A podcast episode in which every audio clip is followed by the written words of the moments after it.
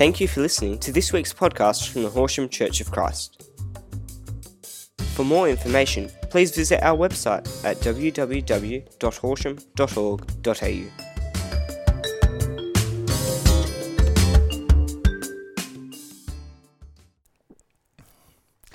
So we want to uh, welcome you and uh, invite you to open your Bibles, whether that's uh, YouVersion or whether that's a paper Bible, however that might be. We'll be uh, examining a couple of verses out of Mark chapter 1.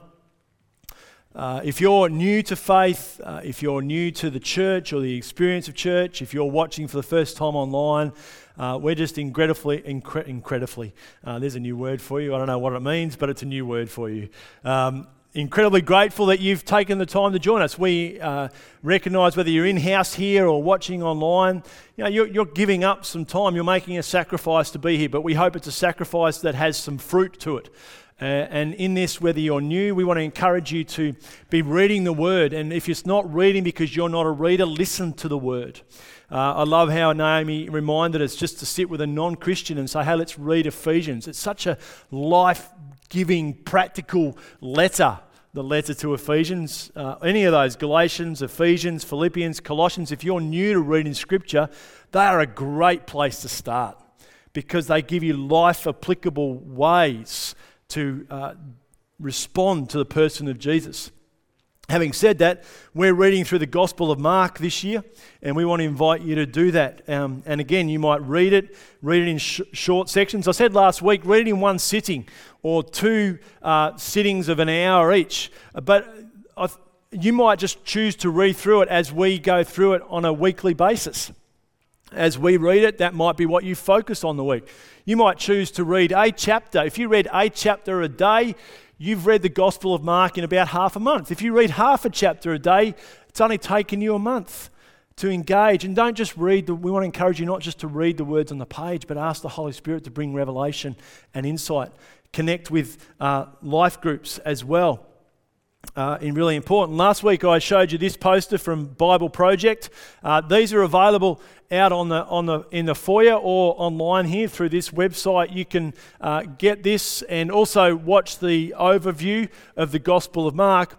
Uh, but I, we printed these off because these is a great resource. Now, I said last week you can colour them in, you can bring them along and colour them in, and not many people took them. So I'm not sure if that's because you don't like colouring in. But if you don't like, if you don't want to colour in, maybe it's just a good thing to have. Um, you could study this on the back of your toilet door. What else are you going to do apart from what you need to do? Um, sorry, that went bad quickly. If you're still online, haven't switched, please stay with me. I'll get better. But uh, this, it's just a great, gives you a great overview of the movement of the gospel and how everything connects with it, together in the Gospel of Mark. So you might not like to colour in, but it is a great resource. You might like to have this as you read through the Gospel of Mark, just to give you hints along the way uh, about where you're travelling as well and how things are opening up. I used to have a, uh, a Bible, what was called uh, a Bible that I'd take to schools with me sometime, and it was a, this magic Bible that you'd flick the pages, I'd turn it over, and I'd flick the pages, and it would be blank. And, I, and sometimes that's how many of us, in conversations I have with people who have been in the church or following Jesus for a long period of time, I find it really hard to read the Bible. I find it really hard to get anything out of it. And sometimes we feel like we read words, but we don't see anything. Have you felt like that reading the Bible? And then I'd do this magic kind of say the magic words, flip the Bible, turn the Bible, flick the pages, and then the outlines in the Bible would start to come. And maybe that's where you're at. You're starting to see some outline. Maybe you're seeing black and white through this. And maybe you're starting to get a picture, but you're still not sure. And I want to encourage you to persist, persevere, endure.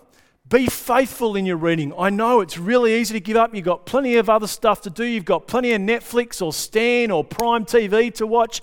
There's plenty of other things to do, I understand. But if you're just seeing a blank page or if you're just seeing an outline or not quite coming alive, persist and endure because as I uh, said the magic words, as I waved my hands over this Bible that I used to have, I went looking for it because I wanted to show it to you. I'd flick the pages again, and as I encouraged the, the children to read Scripture, all of a sudden the, the outlines get filled in with colour. And the more that we do this, the more that we engage, the longer that we endure, the longer that we remain faithful with the Word of God, the more alive it becomes. If the only time, if the only input of the Word of God that we're receiving here, you're probably going to see a, a, a kind of a grey lead outline, if you like. But if you engage with it personally, take the time and deliberately, 10 minutes a day if that's where you started. And the other thing is to encourage you into our life groups as well, or to get connected with other believers. If you know and just say, hey, let's read through this together. Let's encourage. Even if it's just sending a text, hey, I read this today. What did you get out of it? You find ways to engage with it. Um, yeah, that's, that's what I want to encourage us to do because it's really easy just to um, see blank pages and go, oh, it's too hard. It can be difficult, and there's plenty of temptation to draw us away from the word. So come back into the word, even especially when it's hard. We've got to make the effort to get into the word. That's not to beat us up, but to encourage us, and that's my experience too. There's some days I read it and I think, "Oh God, what are you saying? Really? What do you want me to do with this?" And other days I read, I think, "Oh, thank you. It's what I needed." It's what I need to be reminded of. It's what I need to be encouraged and challenged of. So, with all that, we want to welcome you. And today we're reading Mark chapter 1, uh, verses 12 to 15. It's full, it's rich, it's invitational. So if you've got your YouVersion Bible app open, maybe your paper Bible, start marking it. Start writing question marks, underlining things, highlighting things. Get into it. Are you ready to get into it? Excellent. Mark chapter 1, verses 12 to 15. So, reading today is from Mark 1, 12 to 16.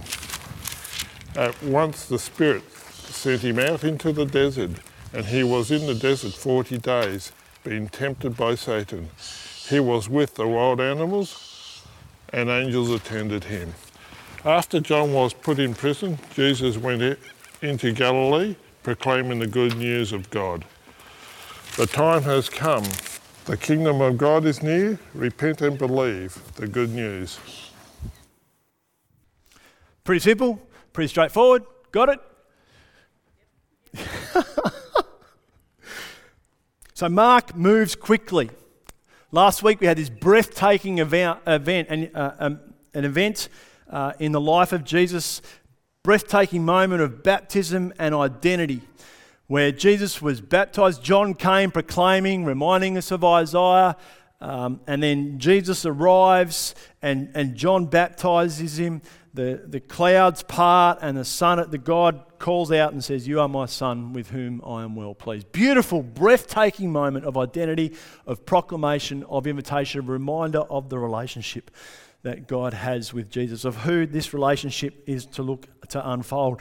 And all of a sudden, we see this movement really quickly, and you'll see this a lot throughout the Gospel of Mark. What you'll hear uh, as you read through the Gospel of Mark, you will see words like this on a regular basis at once, immediately. So, what you see is Mark recalling the accounts of the eyewitness Peter and writing them down, and you'll just see this movement through events uh, that draw us into and invite us into understanding what's happening and who the person of Jesus is and what we are being invited into. But at once, the Spirit sent him out. This sounds like some kind of relationship, doesn't it? On the one level, God has come and parted the heavens, parted the clouds, and come and said, This is my son, you are my son, I am well pleased with you. Now go out into the wilderness. Go on, get out. Oh, well, thanks very much. And, and we, we can struggle with this uh, because this is, this is a personal, a deeply personal moment. Some translations here say, uh, you might say, uh, drove Jesus out, drove him out. I mean, that's, other, and other translations might be compelled. Um, some language, depending on what Greek word is put before um, ekbalio, which is the word for sent here. Uh, it can also be aligned with the driving out of the demons that we will hear about in the Gospel of Mark as well. So it's the same kind of language, right? So this, is, this isn't just, all right, now, Jesus, off you go. This is right. This is what you need to do, my son, whom I love. Um, and so this is, this is uh, driven, compelled almost, is, is some of the language. It's a sense of urgency. Now, and we understand this. Now, I have a picture of the wilderness, and I don't know how accurate, and most of us, I don't know what your picture of the wilderness is. My, my picture of the wilderness is it's a bit barren, it's a bit dry, it's a bit hard, it's a bit overwhelming, it's a bit difficult, we're a bit uncertain of which way to go, kind of thing. And most, most of us at some time in our life will feel like this in our lives, yeah? Some of us sitting here right now feel like we're in a wilderness experience. We A, feel like God is no longer near, or B, we're in a position that we didn't plan to be or expect to be, and we're not here through any fault of our own, or C, we are here through our own fault, but we don't know how to get out of it. There might be D, E, and F as well. And we kind of get to these moments and we go, Well, God, why did you lead me here? God, why am I here? God, what have you done for me? God, why haven't you fixed this? And yet, these are incredibly important moments for us. Incredibly important moments for us. No one would go out into the wilderness of their own free will, would we? Oh, you know, it's a nice day to go out and wander in the wilderness and hang around there for 40 days. It's not something we often do by choice. It's often something we look back on when we think, oh, it's a really hard time in our life, but I saw this come out of it, and I saw this happen, and I saw this change in me, and I saw this miracle happen. But the obedience of Jesus is quite powerful. And I think what we need to hear here is uh, for the listener uh, and the reader here is and I say listener while we read the text because it is about listening. This was, a, this was an oral gift when it first came about. It was a story that was told around fires, a remembering of. Um, and it's a reminder that God isn't disconnected from our reality.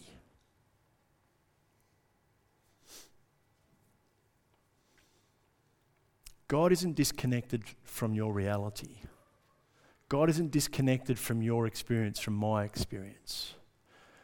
God isn't removed from the hard things in life, but in fact remains a part of it.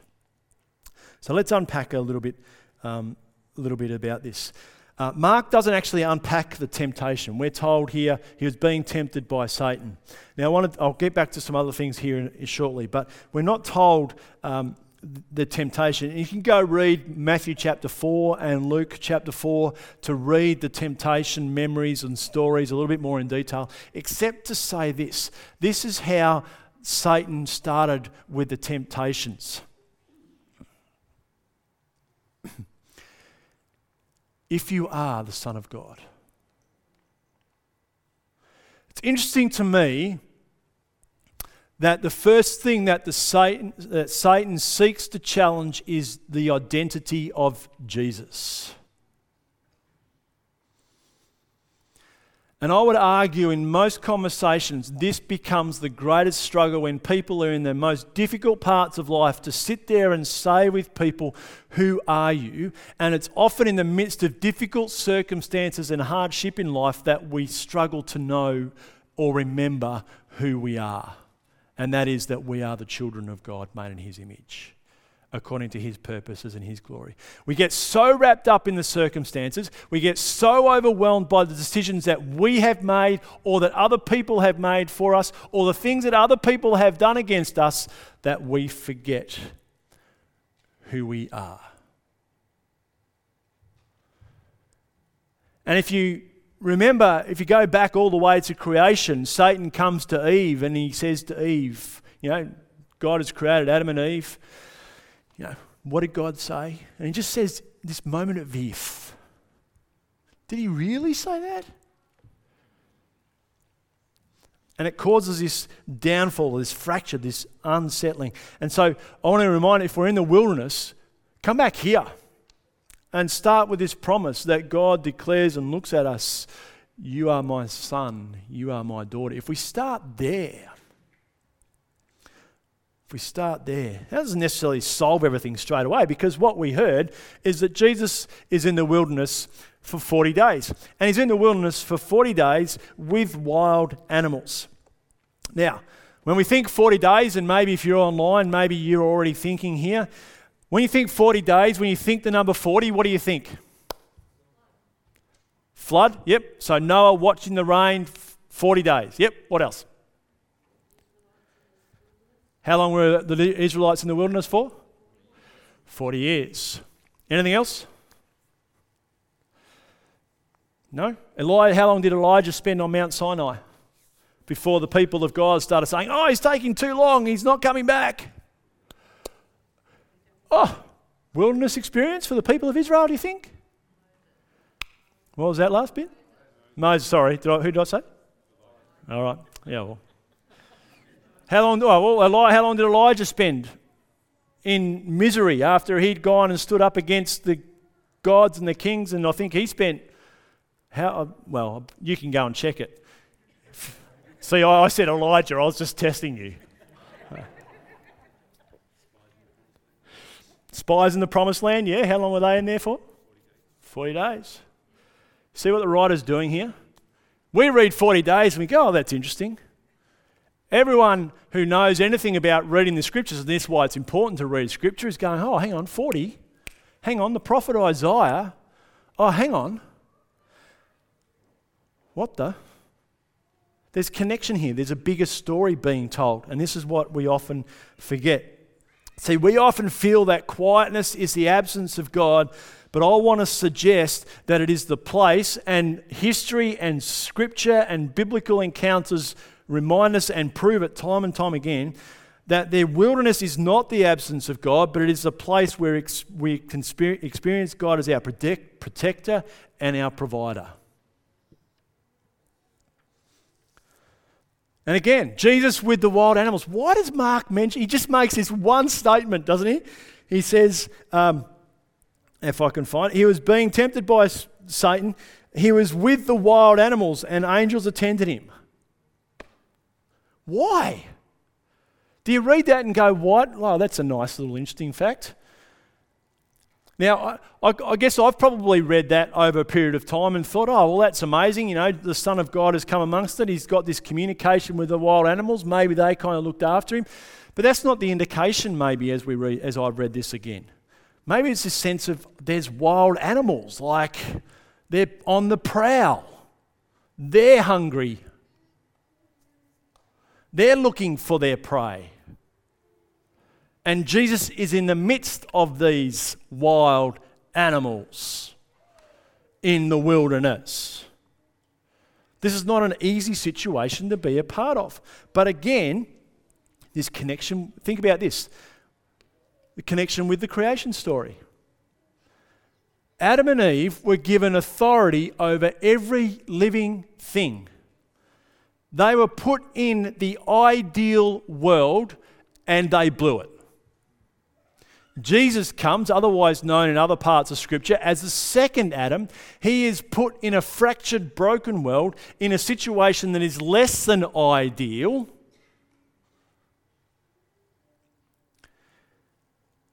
And he remembers firstly who he is, and therefore he receives and knows God's covering. Could it be that there is a new order of creation being established? Out of the wilderness, there is a new kingdom being established and recreated, renewed, refreshed. Now, we can sit here and say, oh, sure, you know, this is the Son of God after all. It's okay for Jesus you know, he is the Son of God, isn't he? But what we'll also see as we read through the Gospel of Mark is that Mark often refers to him as the Son of the Son of Man. More often, I think, is you'll hear him referred to. So here we have Jesus identifying with the wilderness experiences. Now, one final thought on this. Um, in Luke chapter 4, the temptation story, at the end of the temptation story, this is what we read. When the devil had finished all this tempting, he left him until an opportune time.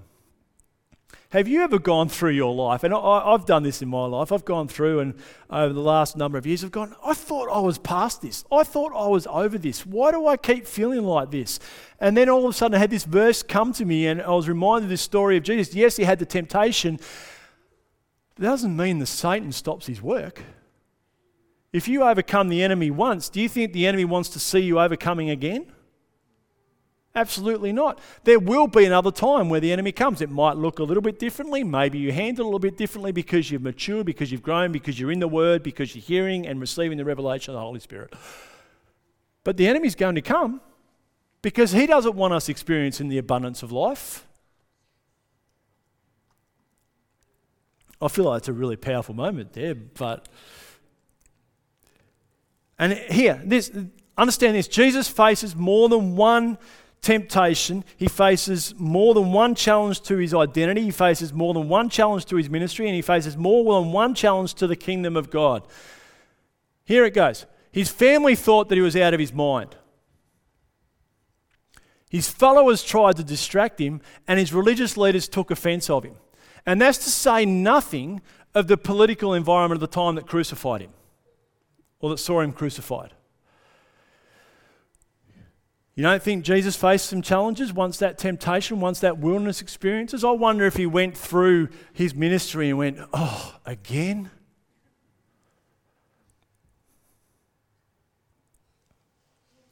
See, don't be surprised at the challenges that comes your way when you give your life to following Jesus. When you give your life to following Jesus, when you make the commitment to declare Jesus Christ your Lord and Savior, you are in a battle. Actually, before that moment, you are in a battle. Because I suspect there's probably some of us sitting here today, and there's probably some of us watching online today or any other time, and we're going, oh, maybe, maybe not. Will I? Won't I? Maybe I'm ready. Maybe I've got it under control, which is never the point, incidentally. And maybe I'm not really ready. That, is that not a battle for your life?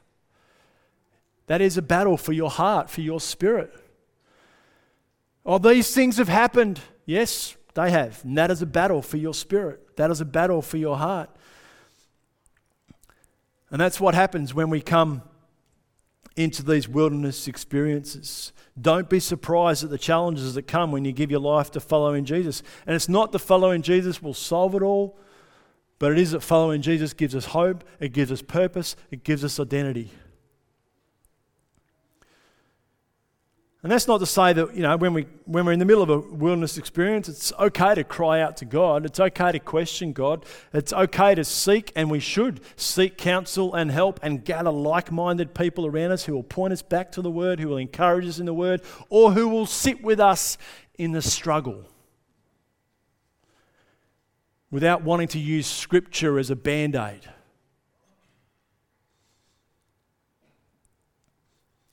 In the middle of a challenges, in the middle of the wilderness, what does it look like to set my heart towards God in the knowledge of who I am?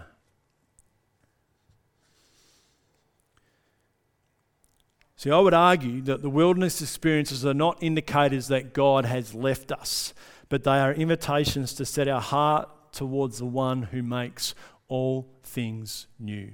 And could the wilderness experience be an invitation and an opportunity to see some new things? And the battle, the struggle, and even use the word, the war of repentance, if you like. And I say it's a war. Who has our attention? Who has our heart? Who has our mind? And who has our spirit? Because for a moment we'll hear this conviction I need to think differently about this, or this is an old pattern of behavior. Oh, no, it doesn't really matter. I come under the grace of God. That is a war. That is a determination, an invitation to consider where we turn our spirits. The wilderness, though, let me state this clearly the wilderness doesn't disqualify us from the kingdom.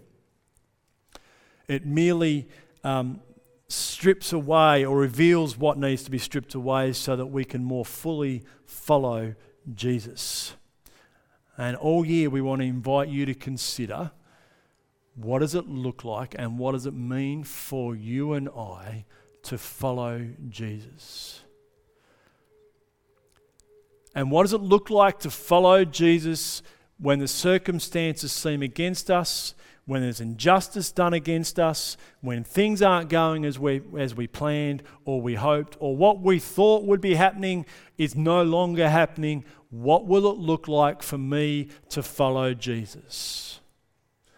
in, my, in the school that I'm a part of, in the classroom that I'm a part of, in the workplace that I'm a part of, in the home where others might not follow Jesus, in the home where others are challenging the idea of what it means to follow Jesus. What will it look like to follow Jesus?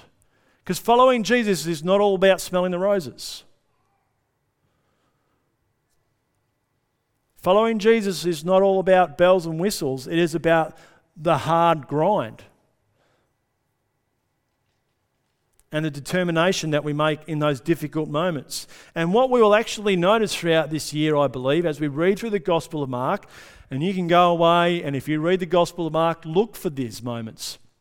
You'll see this weaving in and out. Notice the amount, amount of times where um, Jesus withdraws to quiet, lonely places or where things happen in desolate places. See, I would argue that um, the desolate places or the wilderness is where miracles happen. It's where the feedings of thousands take place. And in fact, people leave the temples, the synagogues, uh, the traditions, and they encounter the kingdom of uh, God being alive and active in these places as people choose to follow Jesus.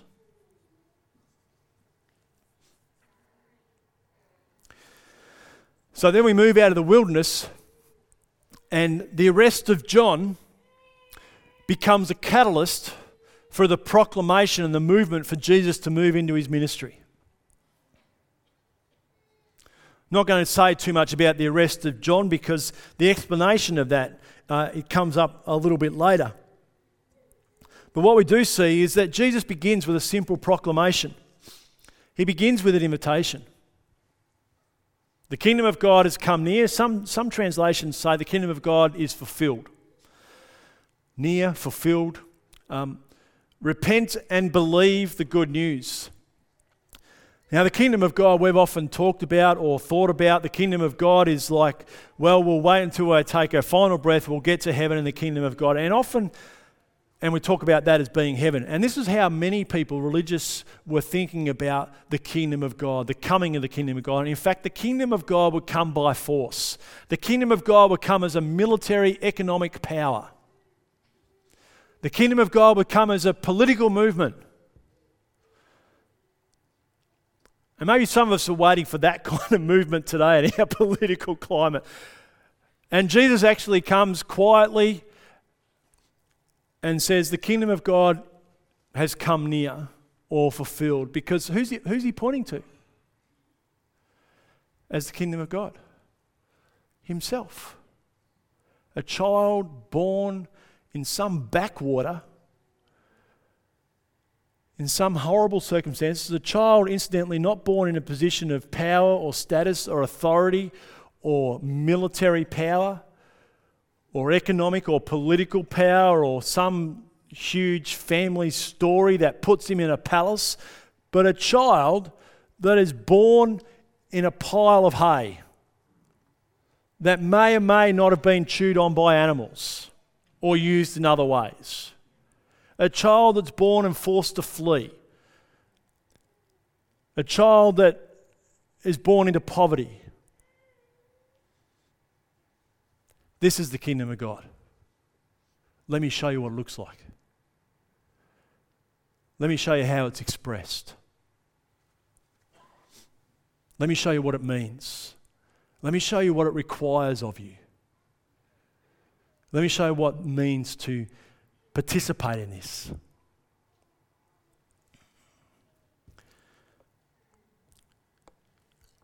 See, Jesus, this isn't about this isn't about ritual, this isn't about tradition, uh, this isn't about heritage or lineage, lineage, sorry. This is about the kingdom of God being revealed in relationship through a person as it was always meant to be.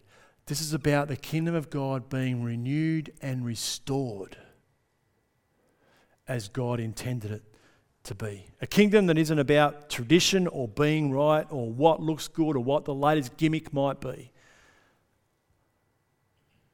You know, what's one of the, one of the things, and uh, over this last season, read a lot of it. Like I had to stop reading information last year because just doing my head in. You need to get this connection, you need to have this operating, and if you haven't got these five keys in place for online ministry, you're going to die in the water. And why, why has ministry and the kingdom of God become so determined by everything else except following Jesus? And that's not to say those things aren't important. But my suspicion is, and I, you know, I've tried social media, I've tried using social media, I've thought about Instagram, I put things up with Instagram and Facebook, and yet, still, as I think about it, the greatest invitation to the kingdom of God is if people of faith take the kingdom of God seriously where you and I tell our stories. Because when we put it on social media and tell what the rest of the world what they're doing wrong, all we do up is being argumentative Christians. And yet, the greatest power in the kingdom of God, the greatest power of the good news, is when we simply point to Jesus and not just point to Jesus and we go, oh, isn't he nice? But point to Jesus and say, this is who I am, and this is why I am who I am, and this is what I pursue. This is the one I pursue. I actually had a conversation this week with my mentor, and for some reason, I don't, I don't know why the question came out. Um, and he said, Simon, who would you be and what would you be doing if you weren't following Jesus? Go home and chew on that one for a while. And maybe I'd be successful in other areas. Maybe I would have been a, a better mechanic because I would have stuck at it. I wouldn't have been. Maybe I would have been a successful businessman. I don't know. But I have this sense, and I've said this before, and I don't, I don't, even know why, but I have this sense I would have been a really angry, bitter, resentful guy. And I don't know even, I can't even explain that. It's just this sense that I have. Maybe I'd be a guy who didn't have any hope. Have you thought about what you might be without Jesus? And then look around your neighbourhood. And is my life distinctive because I walk as though the kingdom of God is near? Could we walk around our neighbourhoods and declare that the kingdom of God is near, repent and believe the good news? Do our marriages reflect that? Do our homes reflect that? Whew.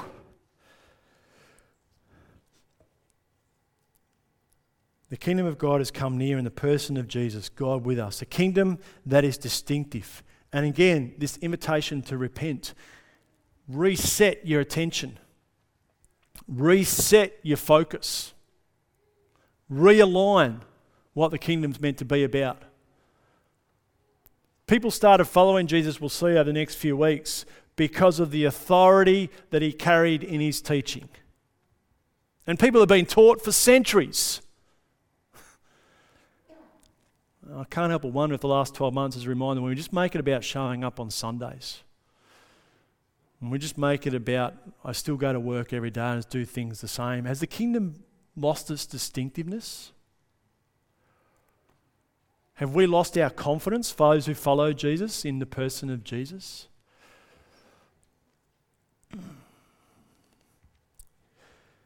In increasing climate crisis, to increasing depression, increasing anxiety, increasing family violence, increasing sexual promiscuity, increasing greed, increasing political unrest, increasing slavery, increasing oppression, we're invited to participate in a new way of being, a new kingdom to call out and point to and express and live out. Not through because not because we have power or status or empire or political strength, but the kingdom of God is in humility and in serving, in healing, in compassion, in grace, and in love. Dr. Drew Hart, in his book uh, who will be a witness, said, He, that is Jesus, did not come to find fans filled with religious sentimentality, but followers committed in solidarity to a revolutionary movement that bore witness to God's coming reign and a new social order that was flipping everything upside down. See, to believe is not simply about knowledge, but it is to accept and receive faith and call out faith and walk in faith that transforms our heart. That transforms our heart and then does the work that leads to life. This call, this invitation into the kingdom of God, into following Jesus, has in fact not become less powerful. That message is not less powerful today than it was when Jesus walked the earth. It is simply that people have become less convinced that Jesus is good news. And dare I suggest, even people like me have become less convinced that Jesus is good news. And this is the invitation, continues to be the invitation for us, for you and I, that Jesus is the good news. Will you follow Jesus knowing that he is with you in the wilderness? I don't know what's happened there, sorry. Will you follow Jesus as the team comes up? Thank you. Will you follow Jesus knowing that now the kingdom of God has come near? Do you believe that the kingdom of God has come near? Do you need to receive and acknowledge Jesus Christ as your Lord and Savior to discover the fullness and the richness of this? And begin the journey. It's not that it's automatic right, everything's salute, but right, today I'm going to follow Jesus. Tomorrow when I wake up, I'm going to follow Jesus. What does it look like to follow you today, Jesus? Not just because I was there on Sunday, but because I want to be intentional about expressing that the kingdom of God has come near. The kingdom of God has been fulfilled because I know Jesus to be the Son of God, and I know that I am saved, restored, and redeemed because of that relationship. And I want to confess that to be true in my own life. If you're online, you might want to con- make contact with us. We'd love you to make contact. But if you're here in the house, we want to invite you. You can come forward, you can talk to anyone in the ministry team. But if you know someone that is following Jesus, just go to them and say, hey, I need to make this declaration of faith.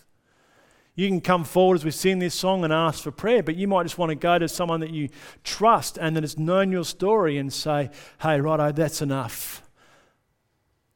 That's enough. I'm not giving any more power to blaming other people or being angry and resentful, being miserable.